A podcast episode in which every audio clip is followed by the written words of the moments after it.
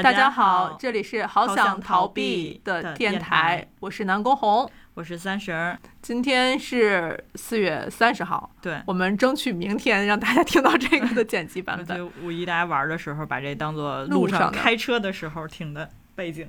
春困秋乏夏打盹儿，第一个想睡觉的时节来临了。春困不应该是春天吗？现在不也是正是春天吗？谁跟你说入夏了？夏天没来。咱公司里有一些员工会说啊，五月一来，我就看他们的那个聊天的状态上就出现五月病要发作了，这就出现了这么一个词“五月病”。然后我昨天其实做了一下功课，就是五月病是啥定义？是这样，它其实是按照日本人的一个习惯就。日本人他们是春天开始要开学了，要开始开工了。嗯，然后他们这个时候正好在放他们那个大的长假，跟咱们一样，咱们是五一，但他们我忘了是什么节日了。反正他们也是有一个连休的一个假期。嗯，然后这个连休假期来临之后，好多人就是休息之后调整不回来状态，然后觉得还想休息，然后对工作呀、对生活呀有一个疲乏感，所以他们就统一在这时候就是称之为五月病。就啊，我昨天查那个时候就跟你这边有一点点细节上的补充。嗯，就是因为。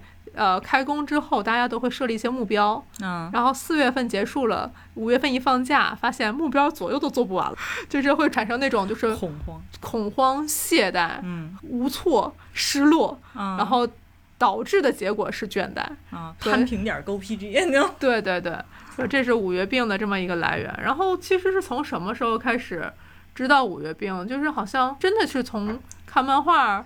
对，我刚才还在找，说我记得我第一次接触五月病是因为一个动画片，是 Lucky Star 哈，我就从那块儿开始，然后接触就是哦，原来原来给自己一个困倦还能有一个理由，哎，我五月有这个毛病。Lucky Star 简直是这个宅文化的流传鼻祖，就它是应该是。在那个时候，所有人都在那个圈此方，那个就永远记得那个形象，就是那个眯眯眼，然后永远跟睡不着一样的啊，那个感觉。对，嗯，就是在那个作品之后，我觉得很多咱们同时代的人开始对日本的一些生活的和动漫相关的文化，其实产生了对，就是怎么说感染。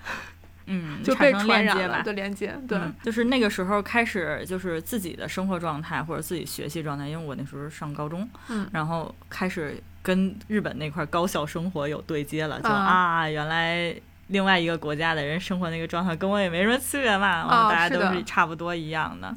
五月病算是中二病的一种吧？五月病可以上至上班族，嗯，然后可以上到老年人，但中二病可能在。那个就是在现在没有这么传播出来。最开始它的本源定义的时候，它其实真的就是中学二年级上中学那个青春期。是是是。嗯。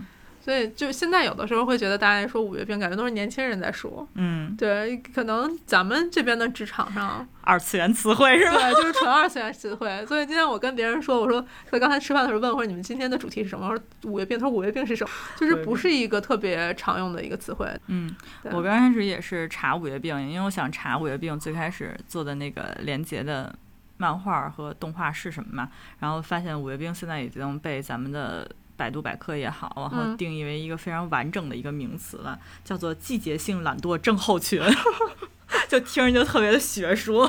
季节性的，对，然后是懒惰，一群人出现的症候群。你现在觉得你身边的人进入五月病状态的人多吗？嗯，没有人再说自己五月病了，但确实这个时候都在犯懒。对你最近犯懒了吗？我最近，我最近没犯懒，没有资格犯懒，没有资格犯懒，好吗？呃，这个节奏没有办法让你倦怠下来，心里是非常渴求倦怠的，但是肉体上还是得跟着跑。但是五一这不就来了吗？对对，那五一是唯一一个可以休息的机会。哎呀，说到五一，最近不大家就在吐槽串休吗？嗯，对，小长假。对，今年主要可能是日期也有点儿别扭，就是本身这个自然发生的这个日期就跟休息日比较别扭，所以前后它又要符合规律的去。就符合制度的里面去补，嗯，然后你就发现，您还不如就让我该休息哪天休息哪天呢？您前后就是这个来回来去倒，你不倒休个一天，休多休个一天，对，我还觉得赚了，我还觉得真正的就是放松下来了。但这样来回倒之后，其实前面我也没有工作的那个应该休息的时间，我也没休息。后面的那个时间又是因为，就是他这个五天其实也进入了一个新的疲乏期，出去玩，就是也没有得到真正的休息，就是其实会有一些不上不下。对，我记得就是就咱们开始实行说这个就是倒班儿，呃，倒班儿，然后那个补这个假期的休息，然后就有人说说这不就跟日日本的三连休，嗯。嗯，四连休差不多，因为他们也是有一次制度改革之后，嗯，然后就是出现了这种可能呃上了七天班儿，然后忽然一下休息一个三连啊啊，然后继续到下一个周期里工作，然后我们就是普通的就可能是。就普通就是周六日休息嘛，然后所以他们那个规律看越来咱们越来越趋近于他们那个休息的规律。那个是什么时代的一个就是休息的？你说他们的那个休息，就是从平成就开始，就现在也有是吗？对，现在也这样啊。哦，他们就是因为老会有三连休，然后就会出现七天的上班。哎，其实说起这个，你还有有印象小的时候周六不休息的时候吗？没有印象，你有是吗？我在上幼儿园的那个时期，我就记得有一段时间说，周六不上班了，周六也不上学了，彻底的休息，有那么一个转折的一个时间。我不知道那是因为我老家的那个改改动还是怎么样。就我印象中有那么一个时刻，就突然有一天周六可以不上幼儿园了。对，有可能是你你们那个幼儿园或者不是是整体的，就是整个家长都会有变动。你说我很好奇，我自一九九五年五月一日起实行双休日。那你看，我就是经历的是九五年的五月一号啊。哦，怪不得我最近翻微博的时候，然后老能看见大家说说好不容易。在五月一日这个时间，全国劳动人民争取到了自己的双休日，结果现在却要用自己的平常工作日的延长来补救五月一号的休息。对我看到微博最近有很多这样的呼声，说天哪，到底这个劳动节是为了什么休息？略微有一些些讽刺。对对对，就微妙啊！一九九四年以前，我国法定的劳动者每天工作时间是八小时，每个星期工作六天，只有一天休息。是的啊，不好意思，九四年我才三岁。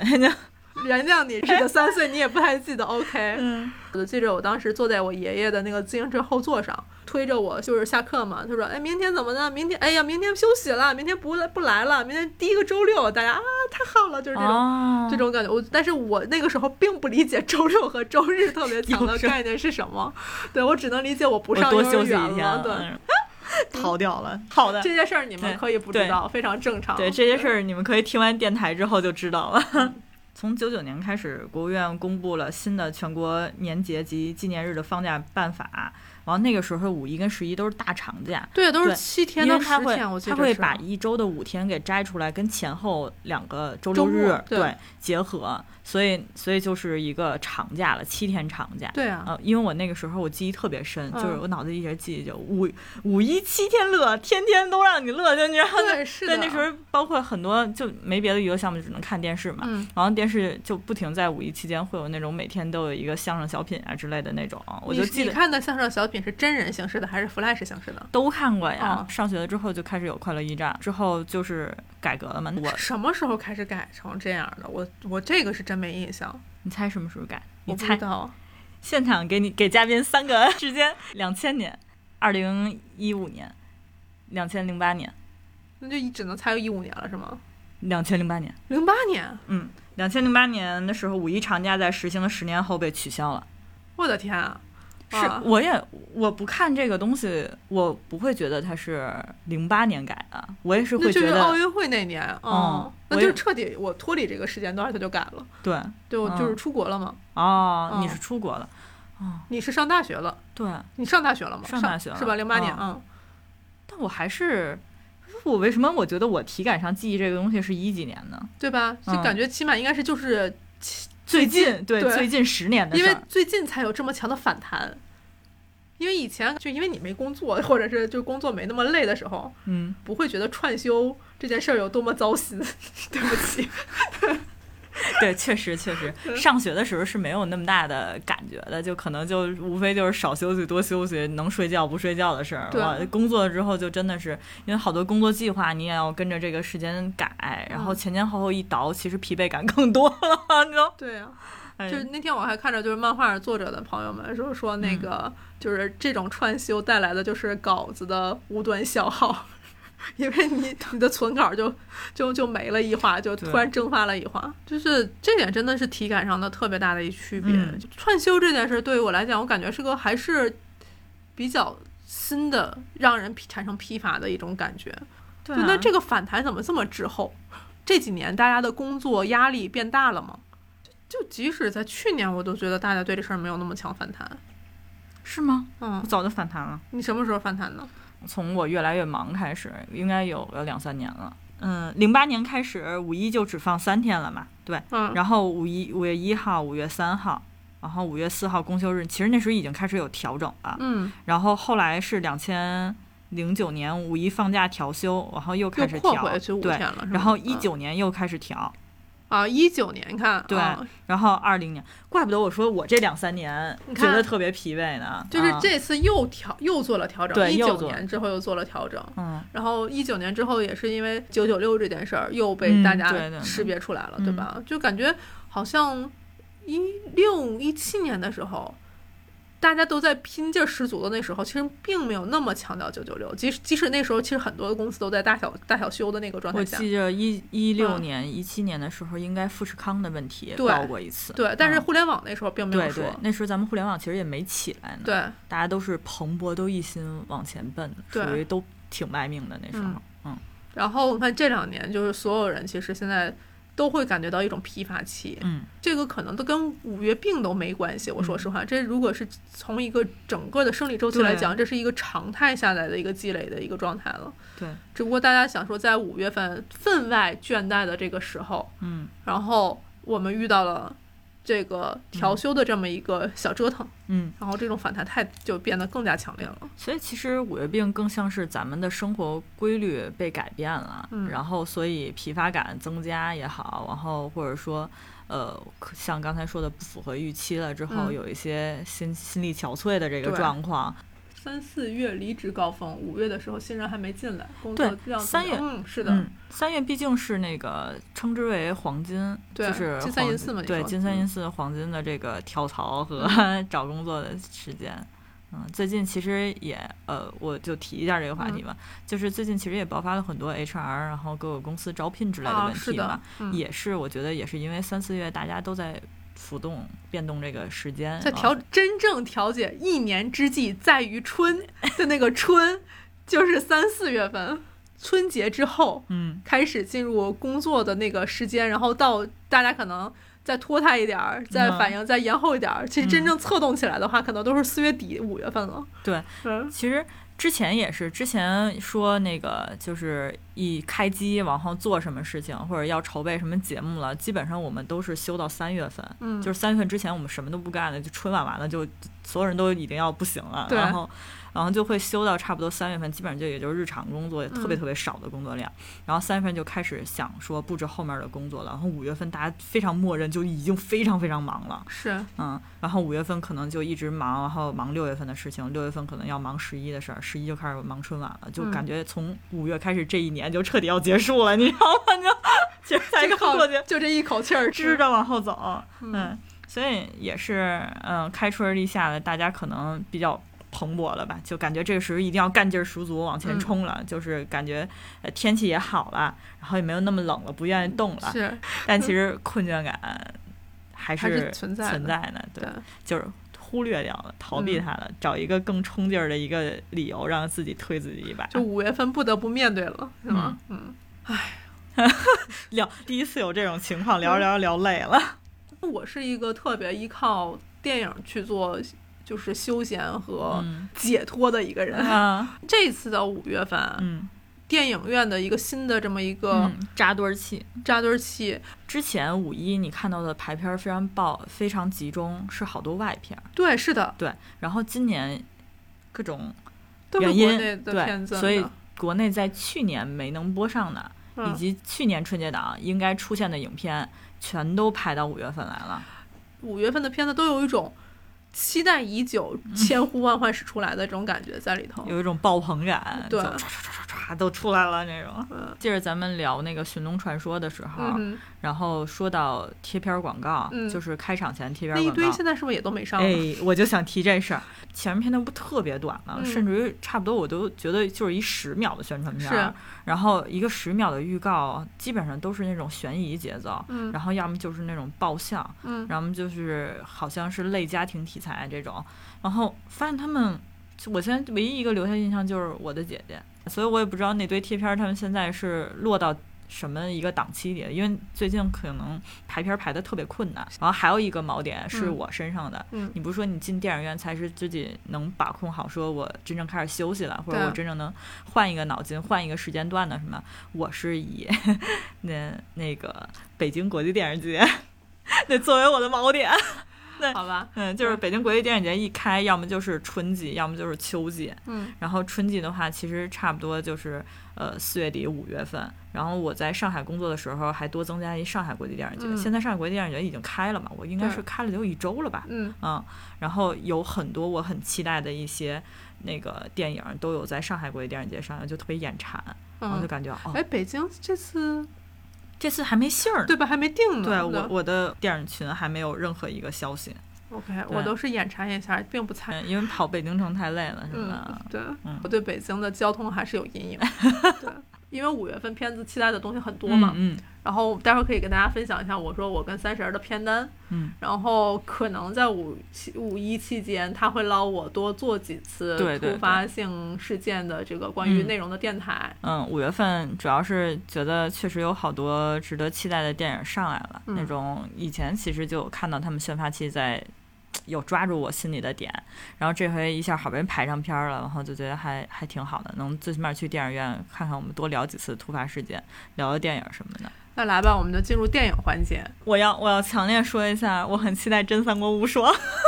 来采访一下，哎，就是《真三国无双》，你到底是以什么样的一个是想看好戏还是看热闹的心态？就是我以我以期待一个中国人拍的改编来自于日本改编中国历史的改编 小说的游戏的电影儿 的期待来看这部片子。然后其实其实是这样的，我是真三国无双的游戏粉儿。啊嗯，我我打真三其实打了蛮久的，然后嗯最好笑的是有一年还莫名其妙真三真三六还是真三五，嗯。然后我们家代言了，你们家太对，就是就是对我喜欢的那个歌唱啊组合代言了，嗯然后给他们唱了一个主题，就给他们做了一个主题曲，挺炫酷的。然后从那个开始，我就开始疯狂叫什么什么 King King Kiss Kinky Kids，、啊，对，嗯嗯，我的 ever 四十二岁的两个老男人叫 Kinky Kids，、嗯这个游戏就是爽感。嗯。然后我本来这部电影上的时候，我心想哇，真三改电影，日本人吧，然后就一看全中国阵容，然后中国导演、中国演员，我心想啊，这啊，然后然后就就前几天看到了预告片儿，然后非常好，非常符合这个游戏体验，就是跟绝对游戏还原，你知道吗？就一个人抡枪，然后呢，一边人咵就飞开了，就哇，游戏体验感有感有有感受到。《真三国无双》这个游戏也是有年代性的游戏了吧？对呀、嗯对，嗯就是现在的小孩知道《真三国无双》的体验吗？嗯，零零后估计是是不是很难？对很难。有接触到，因为真三其实一直因为玩的。真三，我感觉当时火的时候是我在玩 PSP 两千的时候。对，他在嗯他一直都是索尼跟索尼合作的嘛，跟索尼的那个游戏平台合作嘛，然后从 PSP 然后到那个嗯 PlayStation 那个 PS 二、PS 三，对。对，然后一直在进化到 PS 四，然后又可能同步了 PC 端，同步了那个 Steam 啊之类的，然嗯，后也是这几年其实才同步到这些 PC 端的，嗯。我是个特别路人的玩真三的人，我因为嗯我玩就是真三国无双。的整个印象就是，我不管使哪个角色，反正我就酷上大马、砍大刀、耍大人，就那种，就是人群就是属于到那都骑着马开始往墙上冲那种，什么 什么剧情没有，就是我我是不带看的，反正我上去就是抡人的，嗯，对，就是对就是这种感受，对，所以在这个是一个正常的游戏体验吗？是。是是是这样的，完了，但是真三三其实是有剧情的嘛，对，然后有有改编的一些非常有趣的角色，就是因为我当时就借着他的人物设定做的非常美型，嗯，对对对。然后人物设定不仅美型嘛，就反正人物设定挺有趣的，就是对很有张力对，很很 很很好笑，很日本人的视角去看中国的这个故事，而且它很融入说日本人很喜欢的一些角色特点，嗯它都融得很好，嗯做的改编做的真的很好，而且每一场战役其实都抓到精髓，哎是，哎，但是精髓之外呢，就又有日本人的那种那神奇的这个民族，哎，对 对。民族理解，嗯。然后就感觉这个游戏吧，就是你玩吧，你也觉得不脱线，然后你又觉得又确实是在玩一日本游戏，呃，这中国人的奇妙体验。这次就是当我听说有真人版画风，我很难掰过来。大家一说中国的三国，都是那种权谋、睿智，啊，然后收敛，都都都都是都是那种诸葛亮拿拿着一个扇子，然后开始，对吧？就是那个老版本，对那个被 B 站用烂了的 鬼畜对素材。对，就是我当时我看的就是古天乐的吕布吧，还是啥？就那个丁正正出来之后，我说完。这个所有的故事的那个画风，我再也回不去了。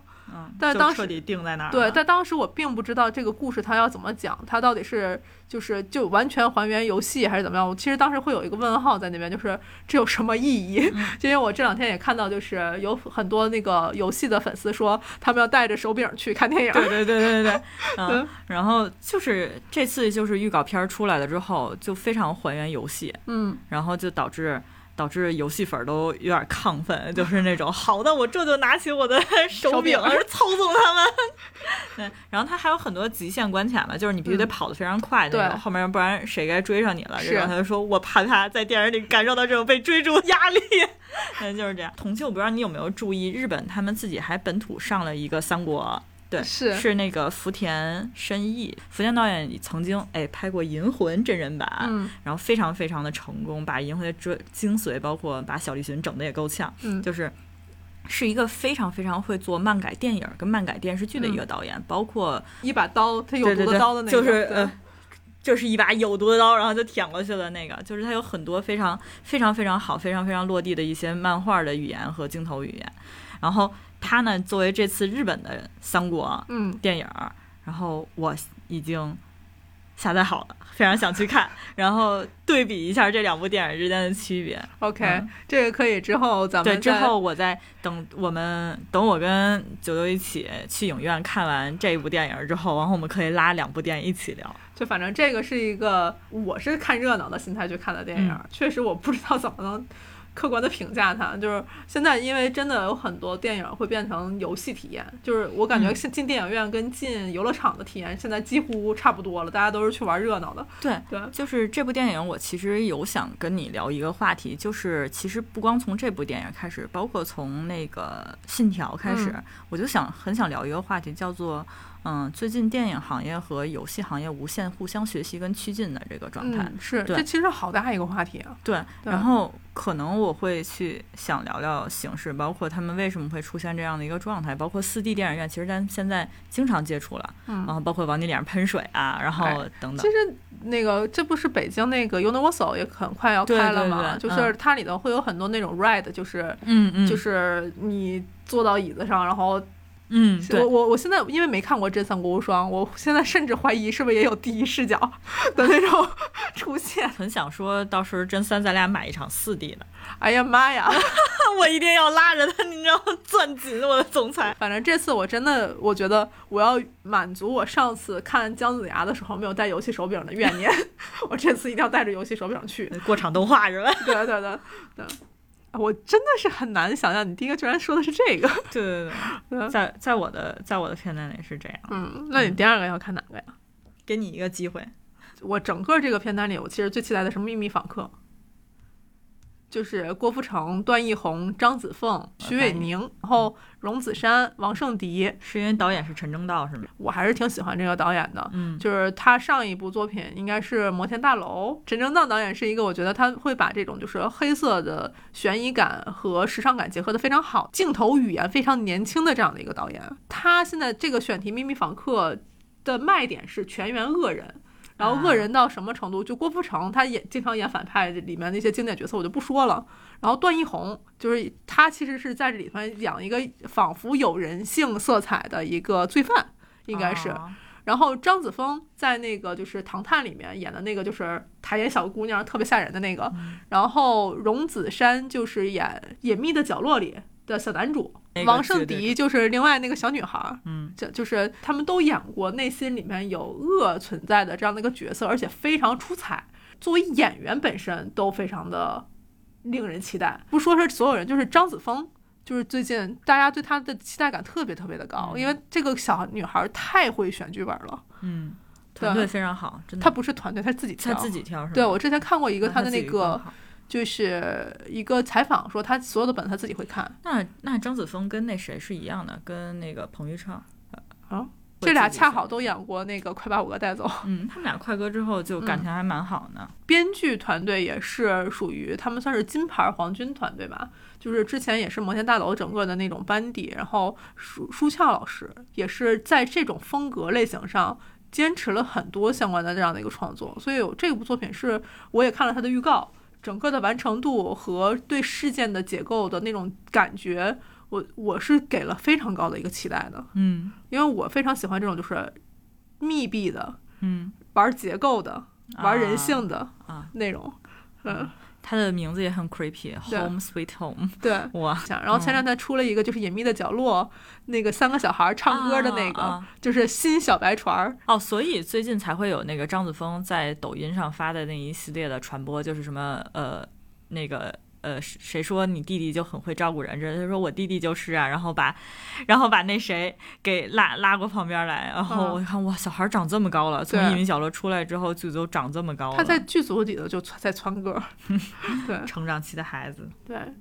就是用小孩去做演戏的，真的是风险很大的。嗯，就是你会发现，可能你的档期并不能被时间所停留，这不是一个客观。这不就是当初《哈利波特》拍的时候遇到的问题吗？就是大家哎，就拍完一部电影之后，过后两个月就不一样。对对对对，然 后就变样了。就还好，这种可能也是系列型成长电影的一个优势吧。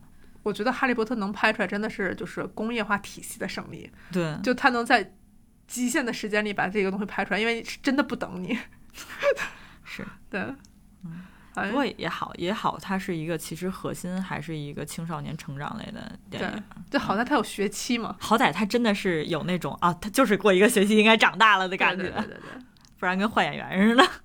哎，其实。说到哈利波特，我现在都不知道现在孩子回头看哈利波特会是什么样子。嗯，现在孩子们看看指看指环王都看都开始，为什么我前后都看不懂？废话，你看的是二，就就容易出现这种情景。其实我好像是前年重新有一天晚上从哈利波特重新刷，就系列电影都重新刷一遍，就从头开始看看到尾，然后包括那个什么古墓丽影啊，然后包括那个我昨天还跟人聊起古墓丽影，嗯，我说我说古墓丽影算是。就是我觉得从游戏改编里面出来的那一系列的一个开端吧，嗯。嗯，然后就觉得，就本来我脑海当中那个开端应该锚定在勇敢者游戏，嗯，但是勇敢游戏其实是没有游戏的，对啊，对，但是那个游戏体验感太强了，对，然后后面的第一个、第二个。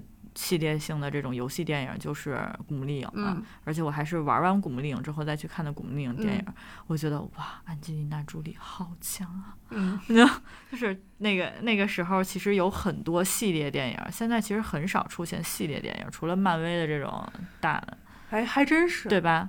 嗯，哎，还真是，嗯。啊，没有啊，马上就有《速度与激情》又来了。不是以前以前夺宝奇兵就其实是以前系列电影很多，就是但你不能说开端在我们那个时代，就新的开端性的系列电影其实很少了。对，近期可能能想到的大家比较熟悉的一个就是马上要来的这个《速度与激情》，嗯，就是从地面上的车干到天上的飞机的这这个新的这个《速度与激情九》这个名真的我每次念的时候都速激九，从开车然后变成了开飞机是吗？就是汽车可上天。对，然后大家说说就玩了一个梗图，说《速度与激情》十几的时候，就是是宇宙飞船对撞宇宙飞船，这好像是男主有一个弟弟，什么这兄弟俩之间的一个事情。主要是《速度与激情》，我没投入那么强的一个嗯。记忆去记它的剧情和人物关系，就是我只记着它很爽。速激我其实好像就看过一和三，嗯。嗯，然后就再也没看过了。就是我没有那么能吃得下素鸡这种哇大快节奏疯狂，就不如就看他不如看疯狂的 Max。你觉得《速度与激情》的观众群是什么样的人？你觉得？嗯，说不好，喜欢靓男靓男美女肌肉，就这件事肌肉跟引擎的人吧。我其实真的很热衷大家去按脚 angel。因为就是你你每回一聊电影都会聊暗角，对因为每回一聊假期也会聊暗角，对因为暗礁真的是一个我经常会触发的一个场景，嗯就而且不同的店去暗礁，就有的技师是老年的客户的，就是那个场景，有的技师是年轻人的场景，我会去不同的店，会跟他你是去们聊。暗角，你是去采访去了，你怎么回事？不对劲呢？就是我当时有次很震惊，是四五十岁的阿姨，嗯那天我们那时候就是也快要到放假的时间了，那时候应该是《速度与激情八》和另外一个片子，也是这种大场面戏的一个片子。我说：“阿姨，你最近要去看电影吗？”她说：“嗯看呢。”我说：“你嗯看什么？”她说：“我去看《速度与激情》啊。”我当时就整个人就咔嚓了一下，然后就是脑内不断的在 F 五。你有没有觉得啊？嗯就我自己感觉啊，就是《碟中谍》、《零零七》、《速激》这三个开始时间差不多。呃，零零七可能更早啊，对啊，那就那就那就《碟中谍》，那就《碟中谍》、速激，他们可能开始时间都感觉差不多，前后差不了三年以、嗯三年开外嘛。然后呃，都是这种长线系列电影，嗯但是他们的上线时间其实挨得又那么近。嗯如果这两部片子你一定要选的话，你会去选哪个看？就只选一部我会选碟中谍》。我也是选因为我喜欢有故事线的单线的人往前走。你知道我为什么吗？嗯我是觉得《碟中碟中谍》这个间谍故事，然后嗯还有每次的冒险舞台不一样，是让我有系列感的。哎，然后速激呢，就是我逮不着牵着我一直进电影院的那个线，你知道吗？是的嗯就我找不着那个可以让我能啊、我就啊、就就应该去看这部电影，或者说我可能该这个新新系列出这个系列出了新电影，我可以去看了，可以接续一些情感。没有，其实这还是不一样的系列的，就是时期。因为像咱们早期的时候，还是以大男主视角嗯。开始的。无论是零零七，它可能它的卖点是它的就是邦德邦德女郎邦女郎是谁，嗯。这次发生在哪一个城市，哪一个就是什么反派，它是嗯非常明显的对撞的这样一个事一个事情。在进电影院之前，我们可能就有形成了一个预期，嗯包括就是阿汤哥，就是今天他爬飞机了，明天他跳大楼了，就是什么这个事情，就是你大家都有一种客明确的客气心理，知道我要去期待什么东西。但速速度与激情给你写的非常明确，就是你来这儿你不用看别的，你就是来看速度与激情的呀。就这么直白 对呀、你就进去看哗哗车咣咣开就完事儿了。啊，所以它其实可以吸引很多汽车爱好者吧，就喜欢听引擎声的人。呃，哎呦，怎么了？不是，你看这个，大家说说我没看过速激，但是我小姨每部都看了，就是我会觉得这是一个发泄压力特别好的场景。哦，因为我不用带脑子，这就跟玩《真三国无双》的时候是一样的，就你管它往哪开呢，你就主要是总之冲就对了。对，哦就是这种感觉，我自己是这么认为的。嗯，所以五月份嗯其实咱们刚才说的这几部，其实除了刚才你说的啊《秘密访客》之外，其实都是爽片类型。没有啊，就下面还有好多故事类型的，，然后接下来我想提的，我第二部就是《白蛇传》。这么早就开始期待《白蛇传》了吗？就没有，我是其实之前我是没看到这部的，嗯就是没看到看到这部，它在我期待清单，直到我昨天还是前天下班的时候看了预告片儿，看了预告片，就那一一小段儿，嗯然后那个白蛇就是，呃，应该是金山寺那一块儿吧，嗯然后哇，戏曲整部戏以电影形式又搬上来，这部作品叫《白蛇传情，情》，它是越剧的内容搬到大荧幕上的。这个片子我正正经经等了两年。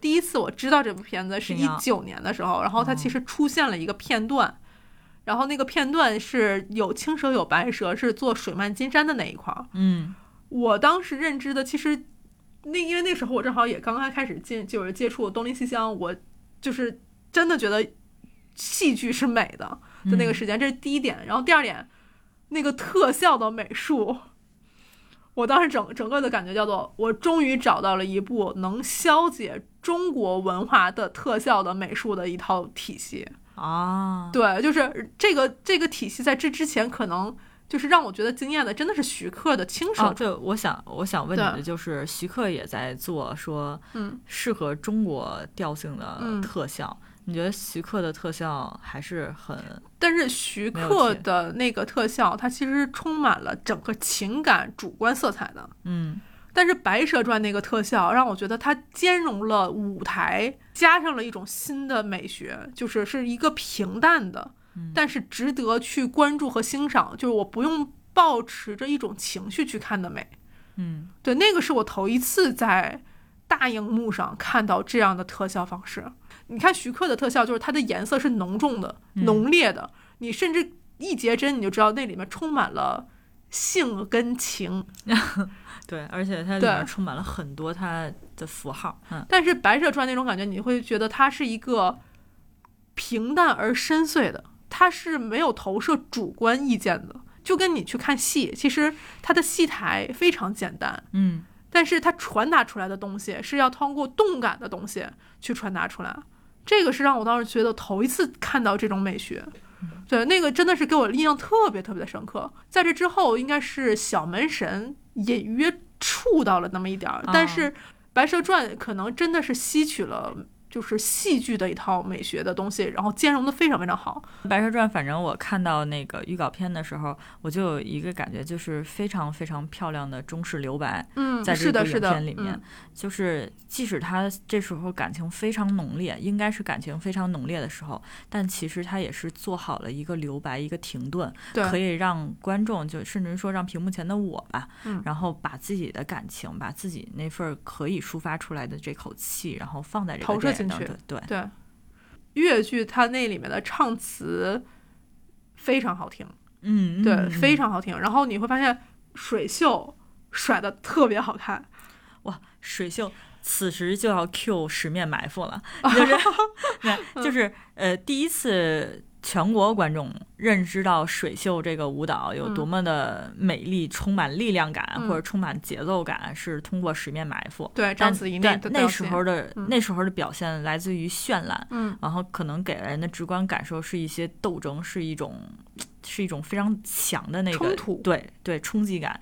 然后这次《白蛇传》给你水袖飘逸，对飘逸、忧伤，嗯，然后有很多郁结的那种感情在里面。对，它真的是非常非常的漂亮做的。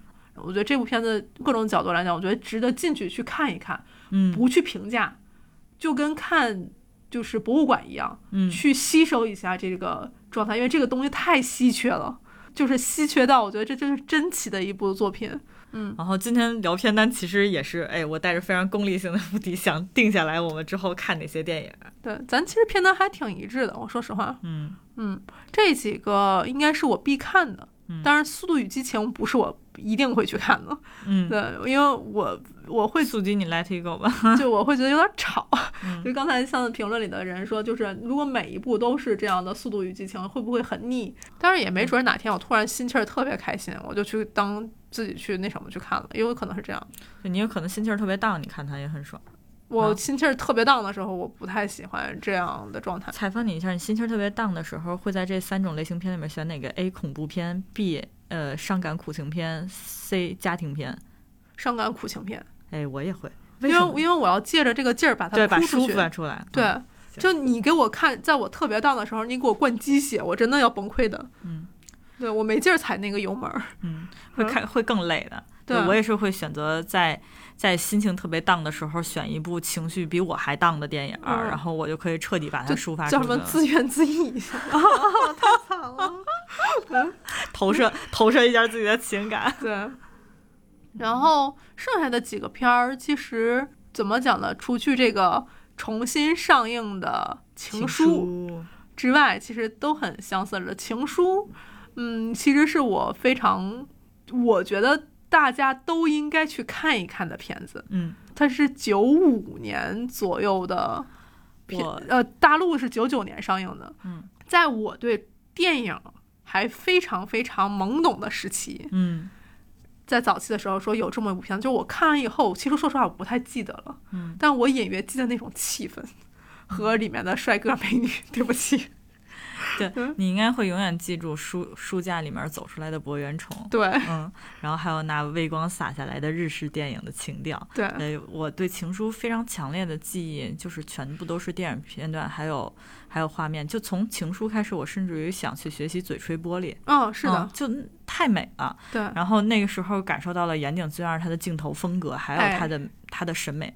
然后这部片子呢，也是我大学就是写第一篇拉片，是电影课的时候，然后写的第一篇有关他的，就是写的这个。所以我对他的就看了很多很多遍，包括最后再去那个红色的那个嗯，对山原，然后去喊出那一句话，都都给我留下非常深刻的印象。对，嗯就是我对他的感知是，其实是他的故事对我不重要，他的嗯感觉对我很重要。嗯嗯 对我觉得这部片子给了我很多在生活中我会时刻会跳出来的片段，嗯就像我跟别人可能出去拍照。我我会跟摄影师说：“你能给他拍一个情书封面吗？” 就是一说这个的时候，大家就特别明白，知道要知道是什么，因为那个嗯封面你一说的时候，所有人都知道那个仰头的那个侧脸，嗯，对，感觉那个是一一个永恒的定标，你知道吗？对。嗯然后岩井俊二的片子，因为这种气质的独特性，日本王家卫，对，岩井俊二就是有很多可以说的点啊，这个我们今天就不赘述了，因为他身上确实有好多可以拿出来说的地方。我嗯觉得这部影片为什么之所以说就是南宫说希望推荐大家都去值得看一看的原因，是因为是因为岩井俊二他已经书在整个日本电影史也好，还是国际电影史上都书写他非常浓、非非常非常清晰的一些电影符号，就真的只属于他自岩井俊二的那种悲伤青春文学的嗯，基调，甚至于说后面的郭敬明的一些小说，然后哎呀，就不要把这两个名字放在一起。不不不，我是觉得他有非常非常强烈想去学习，但是肯定没有 我我的这个洁癖又出现了，就不要把这两个名字放在一。起。然后我当时看完《情书》之后，我就被这个呃，哎，我记着《情书》其实是高中时候看的，然后嗯那个时候央六六公主是很很就是是一个我的电影片库一样。嗯。六公主会放很多很多，现在看起来都是禁片儿一样的 对电影，就是她会放很多。我那时候非常喜欢《花与爱丽丝》，对，嗯。啊，我我没有一部是在电视上看的，我全都是当时下载的。嗯。对我很喜欢燕尾蝶，燕尾蝶的啊 OST 我听了一遍一遍又一遍。哦，对。岩井俊二的音乐也非常的，对，嗯。然后燕尾蝶那个莉莉周，嗯。完了莉莉周还去看了书，看了就是小说，对嗯，然后其实还有一点是最近近期可能大家对岩井俊二的一个作品，这又得说就是大家会看剧本有多么重要。你好，志华嗯嗯，就是是周迅跟张子枫对，的那个片子，这应该是零一八年然后开拍的，就近期的了。我对他的一个印象的一个作品《岩井俊二》，就是应该算是这个名字，其实就是一种质量的保证。嗯就是如果你喜欢电影的话，你错过了这个作品的的一个地方，就你会少一个标准去看很多解读的符号。嗯，对，所以我觉得《情书》这样的重映，其实这也是我之前提到了一个话题，就是老片子的重映会不会嗯缝合这种代际大家的这种脱离感？嗯因为我相信这就是创作的意义，就是一部创作会把不同年代的人拉回到这个作品里的同一时间里。嗯就是如果我在高中的时候，或者我在大学的时候看了这部作品，我喜欢上了，现在的孩子看完这个作品也会喜欢上。其实我们就是一个可以有共同语言的人。对对对，对我希望这些片子包含《指环王》的重映，嗯，嗯包含《情书》的重映它是映。都是拉平一些基础认知的存在，对我希望达成的是这个，并不是说谁优谁劣，谁有对什么那个叫什么鄙视链儿的那个地方。我们可以把对话空间可以拉得更，对我希望的是这个，就是大家能不能在这个地方上回到作品里去体验它独特的空间和语言和符号和传达出来的东西。嗯对它真的已经是一个标的一样的存在对，。然后 by the way，我又要跑题儿了。今天早上我看到一个新闻，嗯然后我在坐在马桶上，我自己啧了一下，说《东京爱情故事》也要重拍了，中国翻拍，哦哦哦哦，东岸，哎呦 我天哪！就。哎呀，我就啧了一下，我也不知道是什么样的一个感受吧，就是可能版权快到期了，必须得拍吧。啊，有可能哈、嗯对我记得嗯这个版版权应该售售出去很久了，对对对，然后然后再啧一下，就是我那天看着说《猫眼三姐妹》也要 开拍了，哎呀，就这个 这我当了啊，北条司。就是嗯。怎么讲呢？就是嗯我还是期待大家可以看一看它原本的东西，虽然我我各种啧它，就是但是我我希望就是万一啧出来一个棋魂呢，对吧？啊，对吧也是非常值得的。对，也是值得的。但是就是我觉得那个文化原本产生的符号，大家不应该先把它丢失，再去在这个基础上去评价任何东西。嗯，对，就以你知道以往这些时候我都是通过影展来补回的。嗯对，因为因为为什么我一定会提北京国际电影节？然后就是因为它能帮我补足很多我以前非常非常想看的电影，但我只能下载到一些可能资源，但是我觉得那个东西不能足以说我我去跟跟这个电影做一个非常正式的连接，就我觉得我没有正式缺少仪式感。对，正式的面对他们，嗯然后所以就是能趁着电影节的方式，一是可能很多电影会老电影可能有做四 K 的补足，就是做嗯四 K 修复，对，然后二是真的影展的电影院挑的都非常好，是。就是你要是真的就是跟大家说一个我自己挑电影院和挑那个电影的一个方式啊，就我会每年在这个国际影展周，然后无论是法国国际影展周也嗯。好，德国国际影展周也好，我会看他们去挑选哪些电影院进行放映，因为他们的片子片源进来其实是非常有标准的。嗯，就你可能荧幕会有需求，然后光会有需求，电影院的座坐的椅的排位，然后有多少高度，这些很细节的需求，但其实这个都会影响到你观看这部电影怎么才能实实在在的去。对感受到这部电影传达给你的信息。我甚至于在上一届的北京国际电影节补足了天坛电影院，哦，我那个观感真的非常好，包括之前我去补足了《圣诞快乐，劳伦斯》，嗯嗯，都是我觉得在我学生时代，我就非常非常憧憬可以去电影院，想去直面这部电影，去嗯直接做链接的电影，真的在电影展里面去链接，所以可以不去满处跑，嗯你只要为你那几部电影，但每年这些电是影都非常难抢，就是了。是的。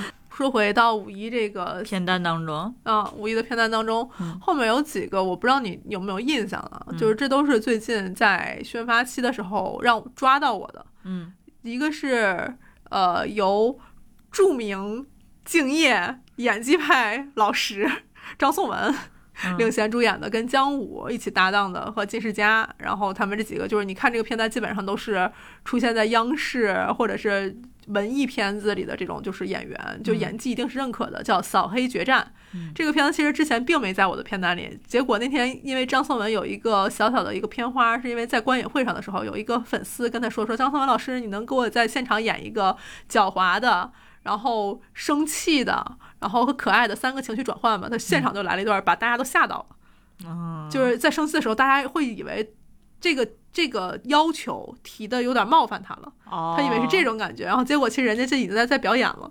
就那个时候，我觉得一秒惊喜，对，就是演技的力量，嗯，我觉得在那个地方其实体现的非常淋漓尽致。但这这个片子的故事，我并没有任何期待，我不知道他要讲什么。演员嘛，对就我们现在进电影院也好，或者说选选任何电视剧也好，其实可能会出现三个维度，要么一位演员，嗯要么为编剧，要么为导演。嗯，对，你做这个选择的时候，哪一个维度会更高一些？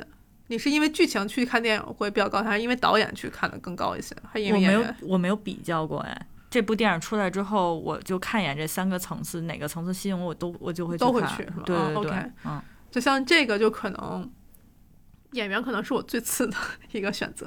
嗯对，演员可能是我最次最次的一个选择。就这片子可能在我的片单里，但什么时候看是另外一说。对，然后这样的事情还发生在另外一部电影里，叫做《寻汉记》，另外一个名字叫《身不由己》哎，任素汐，就是是任素汐、李保田老师。李保田老师我就不介绍了吧，李保田老师就是、呃《宰相刘罗锅》嗯神医喜来乐，对，就是他的演技是特别特别强大的。然后任素汐也是一个会看剧本和在表演上给出太多次惊喜的一个女演员。嗯然后我看的那个物料是说说这是两个话剧界大咖在影电影院的一次碰撞和尝试。然后，但是我没有办法对《寻汉记》这个名字去做解题，或者做嗯“身不由己”这个解题。我相信这些人选择这部作品，尤其它是一个喜剧分类，然后是赵赵老师的编剧，嗯我估计会有一些小惊喜，但我不确定这个惊喜能不能得到广泛的认知和认同，存疑在这个地方。但是我觉得会让在我的片单里待着，但是我不确定是不是真的会在这个五月份去看。然后另外一部片子就是很早我接触到的一个片子，叫《阳光劫匪》。就是这个片子应该是几次有做过更改，然后主演是马丽和宋佳。对，就是马丽也是个非常会演的，然后就是宋佳也是个非常会演的两个女主角去担大戏的双女主戏。这个片子特别神奇，是在于好像我记得它是一个改编，然后里面还有一个用 CG 做的老虎，戏份特别的大。当时看这个海报，我以为是什么印度电影上映了呢。嗯，不是，嗯然后他的故事我听的版本很神很多，我现在都没有组装成一个完整的一个故事。我觉得这是应该是个新鲜的选题的故事。以我的好奇心，我可能反而去会去看看它。嗯，然后它是李玉导演的作品，然后李玉和方丽老师的一个一个作品。对，所以这个我觉得作为就是出品人的一些保证，我觉得可能对这个地方还是比较好奇的。嗯所以这三个片子在我这儿应该是同一序列，但是就是我可能会受到各种公众号、各种影评的影响，去选择我什么时候去看。对对对，对就属于那种就是有引起我兴趣的人，或者有引起我兴趣的点，但是我现在还不能对他下一个判断，我一定会电影院去看，所以只能看他后期的口碑跟宣发做的怎么样，对，就很有可能他们的宣发就不是很好，那就只所以只能看口碑了。嗯，对，因为这真的算啊是比较小成本的那个方向了。对哎，我我看到你片单，我又想说了。嗯就是呃，是因为刚结束完那个奥斯卡嘛，嗯奥斯卡颁奖，然后本身在奥斯卡颁奖之前，我就已经知道了那个就是醉酒的那个哦，drunk，对，然后还有那个还有就是被时间困住的父亲，啊，被时间困住的父亲好像也马上要上了。嗯就是奥斯卡的片单，我们就不说推荐了，就是直接去看就行了。对对对每回都都去看，好不好呢？自己心里可以不断的去找寻那个标准。嗯，然后就是这期间还会有很多其他的电影啊，我看还有一些动画电影。嗯怎么讲呢？就是真的激发不出我的兴趣，就希望我每次反正都希望有漏网之鱼。对，有漏网之鱼，让我觉得在这个惊喜吧惊喜还有很多未知的事情，我们其实可以期待的。嗯，对，然后包含刚才三婶说说咱们那个奥斯卡的一些作品，应该也会陆续的有去做上映的计划。嗯，对，反正我觉得其实今年的奥斯卡还是比较亲民的，我说实话。嗯，对，就是几个选题都让我觉得我会期待，就从商业性上我觉得今我会期待。年奥斯卡挺落地的。对，特别特别落地。嗯，对，因为之前有一些就是看了以后就嗯，我为了学术研究和跟上、跟上大家的脚步，我需要去补的还是有很多。每届其实有几个奖奖项就是非常学术性的奖嗯项，然后什么最佳导演、最佳女演员、最佳影片这些，其实都已经渐渐的开始落地了。但今嗯年真的是全落地，就我对都哇哦，今年大家也说，就是这次获奖的年纪全面飙升，嗯。说让大家其实可以很好的反思一下，就演技跟年龄的这个关系，就是其实生活和成长变老，这是生活的一个常态，其实没有那么大的必要去焦虑，因为其实人生时刻都可以重新开始，或再次往下去进展。嗯。对，所以在这个地方上来讲，咱们 Q 一下主题，就是嗯五月病的倦怠也好，或者是呃任何时间，嗯。觉得有不符合就是大家预期的时候产生的这么一些 layback，都是正常的啊，对对对，都是正常的呀，对，就是这是人之常情。我记得那次咱们嗯。不是有一个评论嘛，说这嗯。咱们的这个电台基本上大家都说是嗷了嗷着逃避，因为上次我不是。那个风筝介绍没了吗？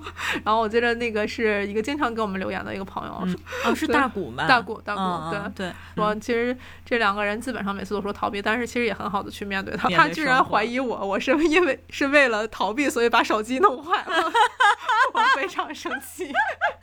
我并没有，因为手机坏了，自己很暴躁，好吗？好想逃避每周不定期更新，由三婶儿跟南宫红一起主持，然后可以在喜马拉雅、小宇宙、呃网易云音乐、荔枝荔枝 FM，嗯，可以收听到。希望大家关注我们，关注我们，然后也可以给我们多多的评论。嗯好的，希望大家能过一个愉快的五一假期，对，嗯嗯，预祝大家五一假期过得开心，然后玩儿开心也希望大家观影愉快。今天好想逃避结束，拜拜，拜拜下期见。